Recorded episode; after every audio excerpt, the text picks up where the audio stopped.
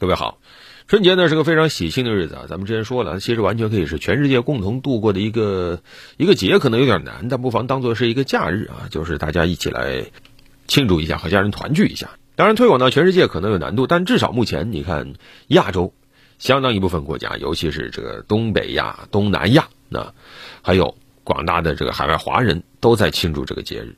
那么，在这个时候啊，就遇到一个问题啊，在海外。这个春节到底该怎么翻译？讲道理呢，其实它就应该叫春节，直接用拼音就行了啊。但是现阶段呢，我们还是要考虑到把它尽可能方便的啊，让老外能够了解。最普遍的当然是 Chinese New Year 啊，但实际上还有一个就是 Luna New Year 啊。所谓 Luna 呢，它实际上就是月亮的意思啊，就是这个农历新年。啊，其实两个意思是一样啊，农历新年也行，你说是中国新年也可以。但是呢，我注意到啊，你看今年春节就很明显的有部分国家啊，尤其是以韩国为首啊，把这两个单词啊弄得对立起来了啊。你能过 Lunar New Year，你就不能过 Chinese New Year；你过的 Chinese New Year，你过的就不是 Lunar New Year。这实际上是有个背景的，就是韩国包括越南啊，实际上从官方到民间，他们。希望以一己之力要废止具有中国特色的这个 Chinese New Year 这个说法啊，就觉得应该用 Luna New Year。背后的目的是什么呢？实际上是强调他们这几个国家在农历新年里的这种所谓的主导甚至自主性啊，明明不对立，非要把它炒得对立，还不是怕这个中国印记太明显吗？但是你说这有意思吗？实际上。你就算用这个 Luna New Year，你就能说啊，这不是中国这边传出来的，因为农历新年，对吧？农历农历历什么？历法。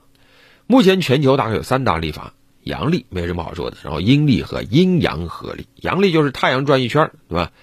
地球围着太阳公转一周，这叫一年，一年大概是三百六十五天啊。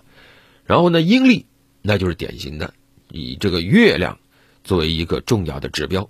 啊，月亮绕地球运行一周是一个月，十二个月呢就是一年，这样一年大概是三百五十四天左右啊，所以这个是阴历。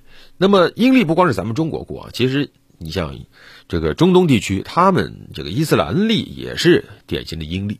但是咱们之前又说了啊，就是实际上我们中国的这个新年不光是有阴历，它也有阳历的部分在里面，这个就是所谓的叫阴阳合历啊，就是呢。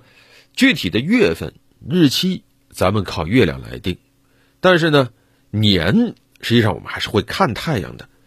地球绕太阳公转就是一年的长度，这中间有比较复杂的这种变化。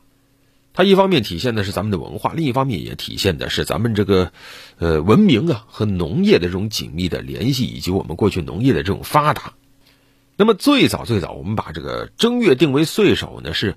汉朝的时候啊，汉朝当时颁行了这个太初历，就把这个农历新年定为了这个所谓的正日或者是正旦、岁旦等等啊。后来又有了这个呃敬奉啊、拜神呐等等这种新年的习俗，包括守岁拜年，实际上都是从汉朝、魏晋南北朝那个时候开始有的。而你像韩国啊、朝鲜半岛什么时候开始过农历？大概就是汉朝时候，当时汉朝征服了现在的越南，也包括这个朝鲜半岛。啊，所以我们的这个年节习俗就传入到这两个地区，那对他们就是降维打击。他们知道啥？看咱们怎么过，他就怎么过，更不用提后来的唐朝了。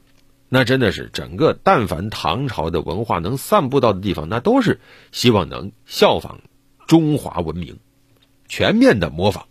咱们怎么过，他就怎么过。哎，咱们庆祝，他就庆祝；我们守岁，他也守岁；我们拜年，他也拜年。一直到什么时候呢？一直到清朝啊，一直到鸦片战争。啊，清帝国被英国打败了以后，整个东亚那真的是遭受到了西方工业化的这种严重的入侵。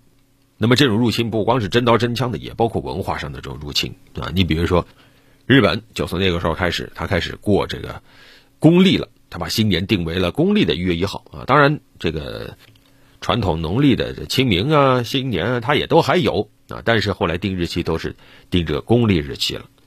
再后来，我们知道这个日本啊，他强行吞并朝鲜半岛，也把他的这一套推行到了朝鲜半岛啊，就要求朝鲜人要过公历新年，就是文化上的一种同化啊。越南其实也是类似的，越南当时就被法国吞并嘛啊。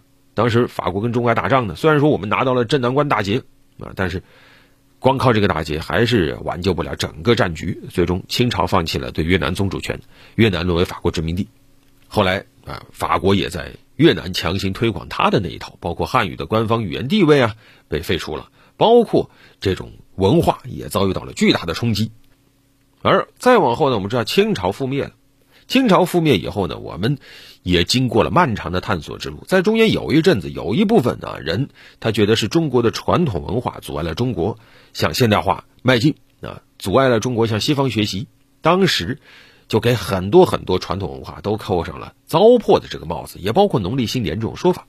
啊，你比如说北洋政府，他当时也直接说把公历一月一号称为元旦啊，农历呢就只叫春节了。甚至在民国时期还一度禁止过春节，这个咱们之前说了啊，这玩意儿非常荒唐。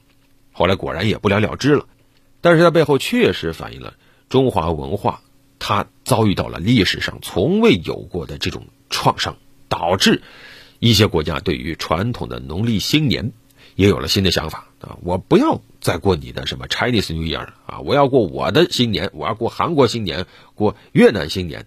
但是呢，你说单独给它起个名字不太合适，于是就想了，那我就叫这个 Luna New Year，反正不叫你 Chinese New Year，不然的话，哎，怎么推广我的那一套呢？尤其这里面蹦跶的最厉害就是韩国啊，因为我们知道韩国它现在把这个所谓的文化输出啊作为国家的经济的一个振兴点，那在这个过程中，他是把文化产业放在非常极端的这个输出的位置上了，大量的中国元素。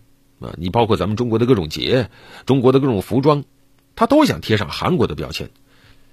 甚至咱们连做泡菜，他都说是我们投他的。哎，我们过端午节也说我们投他的。一方面，他想借此把他的这个文化塑造的金光闪闪；另一方面，他也在强化他的这种民族叙事。对于不了解这些事儿的外国人来说啊，尤其是欧美人来说，他会有哦，原来韩国、越南也都是文明古国呀，一定很有魅力吧。